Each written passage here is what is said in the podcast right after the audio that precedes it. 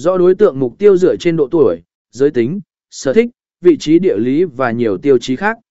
Điều này giúp bạn tiếp cận những người dùng có khả năng quan tâm đến sản phẩm hoặc dịch vụ của bạn.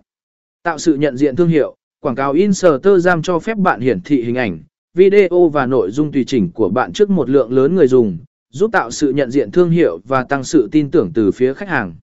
Tích hợp với nền tảng khác, Instagram là một phần của mạng xã hội lớn hơn là Facebook, và bạn có thể quảng cáo trên cả hai nền tảng. Điều này giúp bạn tối ưu hóa chiến dịch quảng cáo và mở rộng.